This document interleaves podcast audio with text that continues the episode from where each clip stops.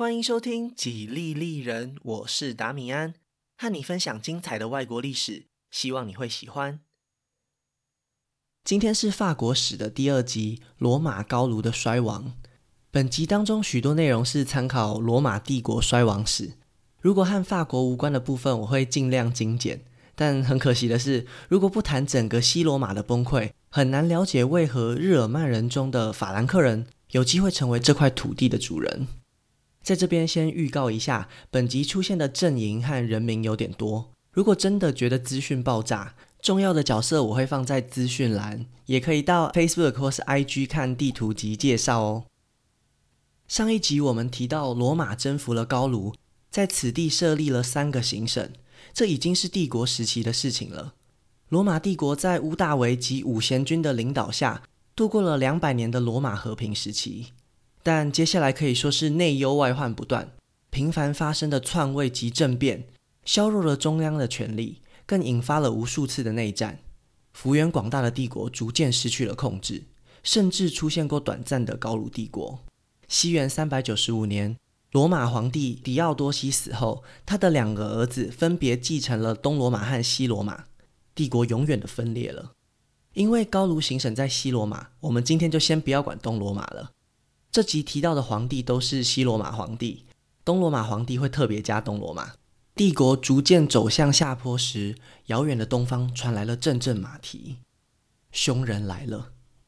在以前国高中课本上，大家应该还记得汉武帝北伐匈奴，但可能比较少人记得东汉和帝曾经派舅舅窦宪大破匈奴的故事。被汉朝击败的匈奴分裂为南匈奴和北匈奴。南匈奴选择投降归化，但是北匈奴一直往西边逃去，消失在所有的历史记录里。匈人的出现至今没办法证实是否是汉朝的外患匈奴人，但在现在的遗传鉴定中，他们肯定是有部分的亚洲血统。靠着游猎与放牧的匈人，在西征的过程中不断吸纳愿意加入的各种民族。这些民族也将被征服的怨气化为侵略的野心，随着匈奴人一起横扫欧洲。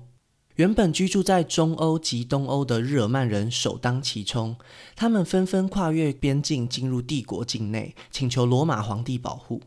原本就兵源不足的帝国也顺势接收了这些即战力，双方各取所需，有的直接加入军团协防边境，有的则是以佣兵的形式帮忙军团作战。这时候的匈人并不团结，也因此罗马帝国又再次使用他们擅长的以夷制夷政策，有时候和匈人联合作战，打击敌对的日耳曼势力；有时又和日耳曼人一起对抗匈人，甚至挑拨同一民族内的不同部落，让他们彼此制衡。日耳曼人身为少数民族，寻求保护本来就是有求于人的战争难民，罗马人一点也不把他们放在眼里。甚至有歧视他们或是虐待他们的情况发生，于是爆发了西哥德人叛乱。东罗马皇帝御驾亲征，反而吃了败仗，被西哥德人活活烧死。皇帝镇压失败，具有重大的历史意义。从这时候开始，日耳曼人更勇于表达自己的不满，而且更频繁地发起叛乱。罗马人这时才发现不对，只可惜请神容易送神难。日耳曼人成为了帝国内的不定时炸弹。日耳曼人有很多分支，这集的主角是日耳曼中的西哥德人，其他的部族像是阿兰人、汪达尔人、勃艮第人、法兰克人都只会稍微提到。日耳曼人有些进入罗马的军队以后，因为优异的表现，升任指挥官。西哥德人阿拉里克就是其中一位。然而，往往在艰苦的战斗之后，西哥德人领到的却是微薄的报酬。原本有意安抚他们的罗马皇帝狄奥多西在西元三百九十五年过世，西哥德人马上起兵造反。阿拉里克告诉他的同胞们：“我们要建立自己的王国，而不是在当别人的走狗。”众人纷纷拥戴他成为西哥德国王。他也率领了族人在罗马帝国内肆意横行，攻打并掠劫那些富裕的城市。接下来的十年内，竟没人能扑灭这场野火。在西哥德人入侵时，西罗马这边有一位斯提里科，他是日耳曼出身的将军，有着优异的军事才能。他曾好几次击退来犯的阿拉里克，但在战斗中也失去了大量的士兵。他认为西罗马的帝国中枢非常危险，连忙调回了高卢和不列颠的军团加强防御。虽然他成功的保住了意大利，但代价就是西罗马再也没办法掌控高卢、不列颠以及伊比利半岛。大批的日耳曼人涌向这些混乱的地方，造成了更大的破坏。斯提里科现在还忙着对付西哥德人，根本没有余裕可以帮忙。就在这个时候，屋漏偏逢连夜雨，不列颠的守军叛变了，就像一百多年前的高卢帝国一样，自立为皇帝。越来越多人指责斯提里科强干弱枝的战略方针，排山倒海而来的压力让他心力交瘁，决定和阿拉里克暂时和谈。政敌看准了时机，向皇帝进谗言，说斯提里科密谋造反。心灰意冷的他没有反抗，和子女一起被带回首都处决了。我们刚刚有说过，斯提里克的身份很特殊，他自己本身也是一个日耳曼人，手下领导的军队也有很多是日耳曼人。皇帝担心他们会反抗，先下令大规模清洗。这些士兵发现老大被皇帝杀死，甚至连自己都性命难保，他们悲愤交加，决定全部投靠了阿拉里克。获得更多士兵的西哥德王二话不说，直接进攻罗马。大家应该已经可以猜到结果了。失去斯提里科的西罗马只能任人宰割。西元四百一十年，罗马又再次陷落了。八百年前的那次，就是我们上一集提到的高卢入侵罗马，但这次对罗马人来说，可能是更深刻的打击。高卢战胜的是还未成气候的罗马，但罗马帝国已经雄霸地中海多年。除了恐惧和惊讶，更多了疑惑以及失落。许多人除了感伤逝去的荣耀，也开始怀疑自己的神。这时候，基督教已经是所有罗马人的信仰。如果不是圣奥古斯丁的著作《上帝之城》带给人们精神上的支柱，后世的基督徒实在很难说服自己，为何如此可怕的灾难会降临到永恒之城罗马。但失落的不只是罗马人。虽然阿拉里克带领族人攻破了罗马，却仍找不到安身立命之处。不久后，在南征西西里的途中病死。阿拉里克的弟弟为了安顿西哥德人，在皇帝的同意之下，在阿基坦高卢定居下来，并扩张势力范围到伊比利半岛，成为第一个合法的日耳曼王国。如果帝国视作将要倒下的宫殿，有个男人使尽了全力顶住了高墙，他的名字叫做埃提乌斯。他年幼时，西哥德王阿拉里克入侵，他被作为人质带到了西哥德的营地，后来又辗转到了匈人的宫廷做人质。这些早期的经验都帮助他更了解罗马的邻居。他在这些战士的身边学习如何打仗，也让他知道要如何安抚盛怒的外族。很多人认为埃提乌斯是个军事天才，因为他在逐渐掌权的路上战功彪炳。击退了好几次日耳曼人的入侵，但埃提乌斯更厉害的是政治手段。他从不怯战，但也懂得不战而屈人之兵才是最高境界。透过外交上的联系，分化敌方阵营；透过盟约化解可能的危机。埃提乌斯可以说是联合次要敌人打击主要敌人的天才。他在西罗马的影响力旭日东升时，匈人阵营里也出了一个闪耀的明星——阿提拉。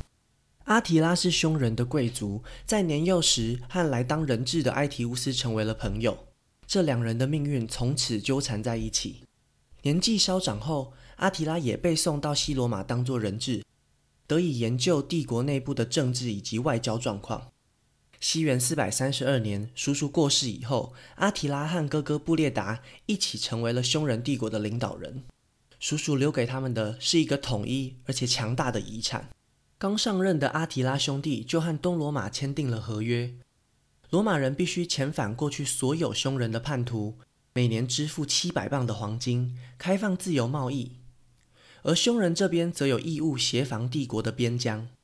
这个条约明显对匈人有利，但因东罗马急需调派士兵去增援汪达尔人攻击的西西里岛，他们只好接受这个协议。于是阿提拉将目标转往东方的波斯帝国。同一时间，埃提乌斯和匈人达成了协议，将帝国的一个行省潘诺尼亚当成筹码，大概是今天的匈牙利平原。把这个地方割让给阿提拉，换来许多匈人的士兵。有了这支强大的军队，埃提乌斯打败了高卢行省上的勃艮第人以及法兰克人，成为了高卢上最强大的势力，甚至连皇帝都要敬他三分。但是阿提拉在东方并不顺利，被波斯帝国击败的他，又转头回去欺负弱小的老朋友。他一点也不担心撕毁合约会造成什么样的后果，就再次侵入了东罗马。除了顽强的君士坦丁堡外，巴尔干半岛几乎要被阿提拉抢个精光，每年要支付的黄金变成了两千一百磅，整整翻了三倍。但是这样的胜利反而让阿提拉不愿再对东罗马出手了，因为真的钱都被他抢走了，再多打赢几次也不会拿到更多。威名远播的阿提拉让跟随他的人崇拜，防备他的人害怕。可能是这样巨大的成功，让阿提拉不愿再分享权力，毫不迟疑地除掉了他的哥哥布列达，成为了凶人唯一的王。当他将目光再次望向西边，那里站着的却是他多年的伙伴埃提乌斯。不过，要是你以为这是一段爱与友情的故事，那就大错特错了。连亲哥哥都不放过的阿提拉，是不会为了那个男人停下脚步的。他们之间其实有一些没有解决的问题。首先，埃提乌斯招募的凶人军队数量十分庞大，凶人的人口并不算多，会相当程度侵蚀掉阿提拉的后备兵员。第二，法兰克人的领袖过世后，发生了继承权的问题。阿提拉支持哥哥，而埃提乌斯却支持弟弟。这个弟弟的名字叫做莫洛维，下一集的主角就是他的孙子。埃提乌斯可能曾想过，总有一天他们将会反目成仇。但没想到来得这么快，而且导火线竟然是一封情书。西罗马皇帝瓦伦提尼安三世的妹妹爱上了一位财政大臣，想要私定终身。在当年，公主的婚姻算是政治上的筹码。皇帝知道后非常生气，将她软禁起来，并找了一位自己喜欢的罗马贵族娶她。这个妹妹为了反抗哥哥，竟然寄了一封信给阿提拉求救。信封里面装着一枚戒指，暗示希望她能够嫁给阿提拉。阿提拉心中大喜，马上同意，并要求一半的西罗马帝国土地当做嫁妆。皇帝得知此事，差点没有吐血，赶快派人跟阿提拉说这是一场误会。阿提拉坚持这就是一个合法的求婚啊，而且我同意了，你们再啰嗦，我就要出兵了。西罗马皇帝当然还是不认账，只好派出埃提乌斯前往高卢迎战阿提拉。西罗马与匈人帝国常年保持的和平就此破裂。因为对手就是匈人王阿提拉，埃提乌斯这次没办法再靠他的匈人佣兵作战了，他只能派出使者求见曾经的敌人西哥德王狄奥多里克一世。西哥德王国，我们前面提到过，是一个被西罗马承认的独立王国。原本交换的条件是，他们可以得到阿基坦高卢，但必须对付伊比利半岛上的其他日耳曼人。快速扩张的西哥德王国不只占据了伊比利半岛北部，甚至还想要进攻山北高卢。埃提乌斯就在此处和他们交手过好几次。西哥德国王迪奥多里克的女儿嫁给了汪达尔国王盖萨里克的儿子。埃提乌斯担心这两个强大的日耳曼王国联合对付西罗马，就想出了一个外交计策，将皇帝的女儿许配给汪达尔王子。汪达尔王子果然中计，随便编了一个理由，割下了西哥德公主的鼻子和耳朵，将她送回西哥德王国。这下子，汪达尔人和西哥德人梁子就结大了。担心遭到报复的汪达尔人送上贵重的礼物，请求阿提拉一定要好好教训西哥德人。西哥德人的根据地本来就在阿提拉的目标高卢上，阿提拉没想太多就同意了。就这样，阿提拉同时成为了西哥德和西罗马的敌人。埃提乌斯的使者来到西哥德国王面前，细数多年来凶人残暴的行径。这时候，大多数的日耳曼人已经皈依基督教。虽然和罗马教廷并不融洽，但阿提拉是个不信上帝的蛮族，沿途破坏了教堂和圣徒的遗骸，早已恶名昭彰。狄奥多里克虽然年迈，但他仍保有日耳曼人的血性，被使者的这一番慷慨热血给说动了。其他在高卢定居的日耳曼人看到西哥德加入罗马这方，也互相壮胆，加入了联军。阿提拉这边也下令召集所有日耳曼附庸一起向高卢进军。这场战争不仅仅是匈人和西罗马的对决，也是日耳曼人的内战。两边的阵营都有法兰克人、哥德人、阿兰人等部落，因为各自的利益而选边站。西元四百五十一年，匈人大军越过了莱茵河，来到了奥尔良附近。阿兰人国王桑吉班正准备要投降阿提拉时，埃提乌斯终于带着联军赶到。阿提拉的部队擅长骑马射箭，并不适合攻城，于是他将敌人引诱到不远处的沙龙平原上，准备进行最后的决战。这将是古代欧洲规模最大的一场战争。在战斗开始前，阿提拉找来祭司帮他做了占卜。占卜中说，接下来发生的战役会失败，但是阿提拉的大敌会命丧黄泉。阿提拉认为这个大敌就是埃提乌斯。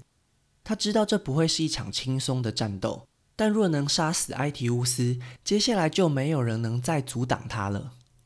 过去在战场上的成功喂养了他的信心，于是他下令开始布阵。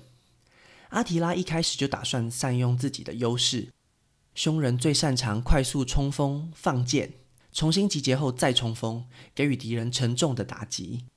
阿提拉将自己和精锐部队放在战场的正中央。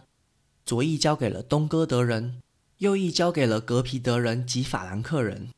埃提乌斯这边由西哥德国王迪奥多里克负责守备右翼，中军交给了他不太信任的阿兰人。罗马军团和剩下的日耳曼联军则守备左翼。他们还有一个秘密武器：西哥德王子托里斯蒙德埋伏在战场不远处的一座小山丘后，观望战场的变化。战斗开始。阿提拉大喝一声，跟着精锐部队率先出击，在马背上挽弓放箭，箭如雨下。阿兰人只能勉强下令弓箭手还击，但匈人移动的速度很快，相较之下几乎没有什么损失，又集结起来再次冲锋。阿兰人很快就开始向后方撤退。这时，阿提拉下令部队兵分二路，向左右两侧的敌军放箭。这次的效果就大不如前。因为西哥德及罗马联军这边早有防备，他们的装备比阿兰人好很多。骑兵下马筑起了盾墙，挡住了匈人的箭雨。于是阿提拉下令匈人部队后撤，等待下一波攻击的机会。而东哥德人与格皮德人向前推进，正面对决他们前方的西哥德人及罗马人。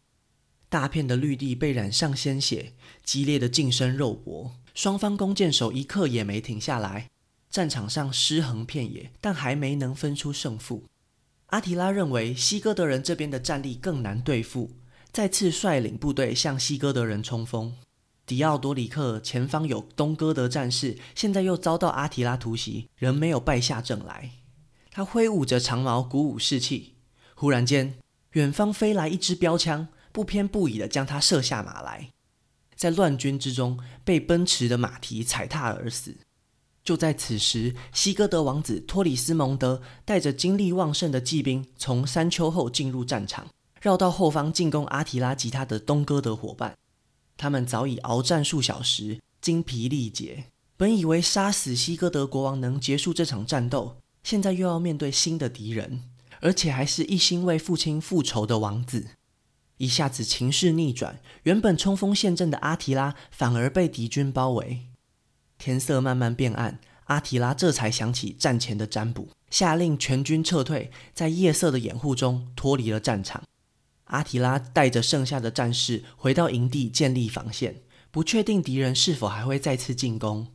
他将所有贵重物品集中，随时准备放火烧掉。要是真的守不住，他就跳入火坑中一起葬身火海，不给敌人俘虏他的机会。这时，埃提乌斯在战场左翼和盟友被隔开来，并不知道他们早已赢得这场胜利。等到天亮和托里斯蒙德会合后，才在战场上找到老国王的尸体。在歌声和泪水中，他们为他举行了葬礼。西哥德联军这边还想乘胜追击，扩大优势，让一切的牺牲更有价值。但阿提拉像是被围困的狮子，随时准备同归于尽。埃提乌斯找上西哥德王子，帮他分析眼前的情况。现在国王才刚战死，托里斯蒙德还有几个兄弟在伊比利半岛上不知道这个消息，王位的继承还没有决定。如果坚持要跟阿提拉拼个鱼死网破，失去的可能远比想象的还多。西哥德军队就在王子的带领下离开了战场，埃提乌斯顺势解散了联军。阿提拉等不到任何的敌军，怀疑是要引诱他深入的陷阱，于是也带着军队撤退了。如果以为埃提乌斯是顾念旧情才放过阿提拉，那就太小看这位罗马将军了。首先，沙龙会战的胜利，西哥德人居功厥伟。如果真的让他们杀死了阿提拉，西哥德王国声名远播，也有可能成为高卢日耳曼人的共主。第二，失去了阿提拉这个共同的敌人，难保日耳曼盟友不会转过头来攻击西罗马。当年埃提乌斯是靠着匈人的部队才打赢日耳曼人，现在又靠着日耳曼人击退了阿提拉，这两股力量在阿提拉死后就会失去平衡，遭殃的就会是脆弱的西罗马。第三，在罗马人眼中，埃提乌斯之所以被委以重任，就是看上他对匈人帝国的了解。如果真的除掉了阿提拉，那他又如何仰寇自重呢？战死的老国王迪奥多里克成为了西方历史中受人尊敬的一个角色。如果有看过《魔戒》，据说作者托尔金就是依照他的形象塑造出那位带着骑兵支援盟友而战死沙场的洛汉王西欧顿。而埃提乌斯的建议并不是瞎扯。托里斯蒙德回国不久后就被弟弟杀死。沙龙会战英勇的表现，就是他最后的光芒。远征失败后的阿提拉，隔年再次要求迎娶西罗马公主。这次他直接入侵意大利。阿提拉摧毁了阿奎莱亚这座城市，逃亡的居民来到海边的西湖，建立了新的据点。后来人们把它叫做威尼斯。西罗马皇帝瓦伦提尼安三世逃离当时的首都拉文纳，教皇利奥一世亲自前来议和。不知道他们说了什么，阿提拉真的就按照协议离开了意大利。有人说是粮食不足，也有人说是阿提拉担心遭到报应，但更有可能的是，东罗马趁阿提拉出征时进攻了他的老家潘诺尼亚。阿提拉传奇的一生有个意外的结局，他在自己的婚礼上饮酒过量，在睡梦中血管爆裂而死。他的儿子没办法控制庞大的帝国，日耳曼部落纷纷叛变。匈人帝国就此瓦解，慢慢淡出了历史的舞台。沙龙会战的胜利是西罗马最后一次的大型军事行动。埃提乌斯来到了人生的巅峰，甚至被后世的史学家给予一个响亮的称号——最后的罗马人。埃提乌斯为了延续自己的政治影响力，让自己的儿子和皇帝瓦伦提尼安三世的女儿订婚。皇帝本来就已经很畏惧他的权势。现在更担心埃提乌斯在婚礼后会发动政变推翻自己，这样一来，他的儿子就能成为下一任的西罗马皇帝。于是，皇帝安排了一次鸿门宴，亲手杀死了手无寸铁的埃提乌斯。瓦伦提尼安三世刺杀了埃提乌斯以后，在朝廷上询问官员：“你们觉得我做得好吗？”底下有人这么回答：“陛下，我不知道这是好还是不好。”但是我知道你刚刚用左手砍断了右手，支撑西罗马的最后一根梁柱就此倒塌。隔年，汪达尔人盖萨里克又攻陷了罗马城。二十年后，和传说中罗马建成的祖先同名的皇帝罗慕路斯被废黜，西罗马帝国就此灭亡。就在罗马帝国和匈人帝国倒下的废墟之中，日耳曼人创造了属于自己的时代。法兰克人就是其中一支。下一集我会继续分享更多属于法国的故事，真的，下一集就会更法国一点了。如果喜欢我的节目，可以顺手按下关注或追踪，也拜托大家到 Apple Podcast 和 Spotify 帮我评分留言，这会对节目有很大的帮助。另外，如果想要透过行动支持我继续制作节目，在下方资讯栏也可以找到小额赞助的连结哦。